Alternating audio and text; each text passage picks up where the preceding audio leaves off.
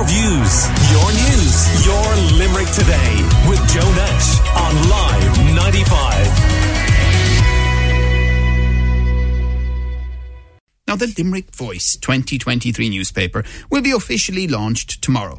The paper will be distributed alongside the weekend edition of the Limerick Leader. The paper allows UL journalism students to showcase the work they've produced across multiple media platforms to faculty and to key industry figures. And Limerick Voice social media manager Aishlin Hennigan joins me in the studio to tell me more about it. How are you? Good, thank you. How are you? Now, it's fantastic to see students still producing a newspaper, but your very title shows it's much wider than that these days, isn't it? Definitely. I think modern media and modern journalism is so much bigger than print media. I think they all work so well together, and the Limerick Voice definitely shows that. Um, we are have multimedia platforms, including uh, podcasts, social media. Uh, we have a website. We also have the regular print newspaper, which is of course launched tomorrow as well. And um, yeah, I think the work that we've been doing since September really shows that um, journalism is going in the is integrating in with print. No, I'm slightly joking here, but did a lot of you students have to be introduced to a real newspaper? I mean, it, the sense is that everything is digital these days.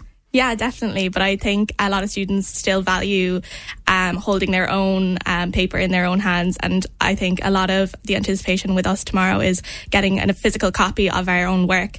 Um, that is very much the sense around um, the students that I'm working with and things like that. So I think, yes, it's great to have everything online. And, you know, my title, as you said, is social media manager. So I love what I do.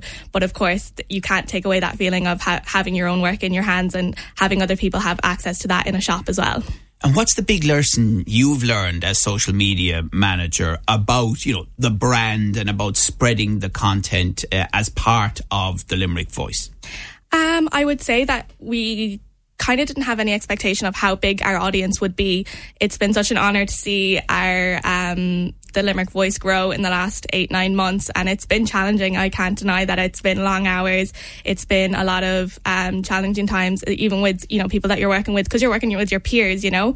Um, but we've achieved some incredible achievements over the last eight months. You know, in the in the month of February, we reached over 30,000 Instagram accounts without any paid advertisement, which is an insane number.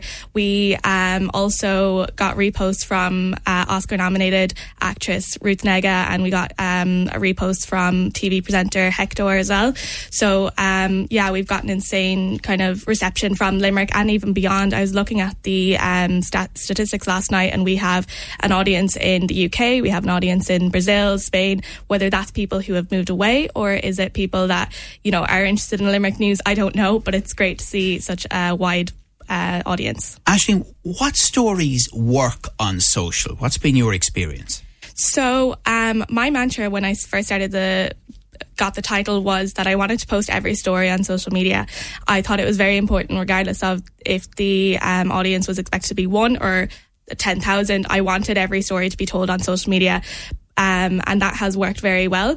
Um, what we see mostly doing well is local stories, definitely local transport, kind of local politicians, that kind of local aspect of news um, has done very well. But I would also say that um, video content is uh, 100% uh, the future. We've gotten four videos that have reached over 10,000 views, which is very good. Um, uh, our journalists and our reporters know our audience and know exactly what they want. They want a mixture of kind of the TikTok funny trends and then also informative journalism. And I think um, all of our social media platforms deliver that very well. The Limerick Voice over the years, the students have a very good record of breaking big stories, don't they? They do, and also exclusive interviews and things like that. I think we definitely offer high quality competitive journalism, and our lecturers do very well of kind of teaching us and telling us how to how to break them and how to kind of translate into an audience and things like that. So it's been yeah, definitely there is a reputation and I would say a pressure, but it's good, a good pressure at the same time. Now, journalists still love the front page, don't they? Has there been a terrible battle on which story gets on the front page of the Limerick Voice? Definitely. I think it was very highly competitive between the 30 journalists that we have working for us. You know, every single one of them is so, so talented and it's, it was a struggle to pick which one was on the front page. I think it changed one, two or three times, but uh, I think I left the room when that happened. well, and I'm wondering, ultimately, is it decided among the students, or does the lecturer have to swoop in and resolve the differences? Ultimately, I believe it's the um, students. So we have an editor, um, Ellen Goff. We have a digital editor and the uh, deputy print editor, which is Rachel Pettigrew they have worked well together and they work together to kind of figure out what goes when, what goes up on the website, what goes on the front page. And the lecturer then, if anything happens, will oversee it all. And if she has the final say, but ultimately is the students. And Ashley, you know, as the social media manager, I mean, do you find people sidling up to you over a cup of coffee in the canteen going, ah, look, can you, can you get this one? I know this is really good now. Ah, come on, Ashley, come on. No, you're the manager. Is there a bit of that? I bit wish, of lobbying? You know, I wish, but I think I'm just kind of a little bit of a secret. I think I feel a bit like Gossip Girl sometimes. No one knows what I look like, and I've never, I'm never really. No one knows what I look like. No, you know, I'm almost a secret face kind of thing. I'm in amongst the crowd. Brilliant. Well, that, do you know that's not a bad way to be. You exactly. can be very successful that way. That's for sure. Well, uh, tomorrow then the launch is happening, isn't it? It is, yeah. So I was in charge of kind of organising it and things like that. Um, it has been challenging. We've reached out to a lot of media people, a lot of pre- previous students, um, students that are currently doing the journalism um, course. Even if anyone is interested in doing the journalism course, it is an excellent day to kind of engage with um, uh, present and previous students on mm-hmm. who on who've done the journalism course.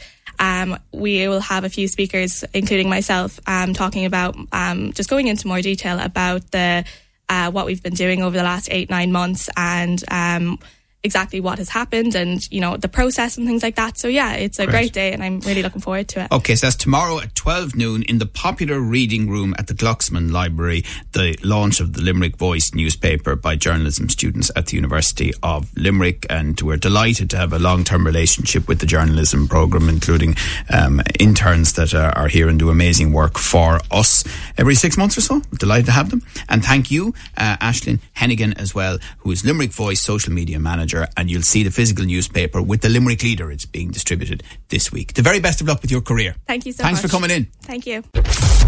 Your views, your news, your Limerick today with Joe Nash on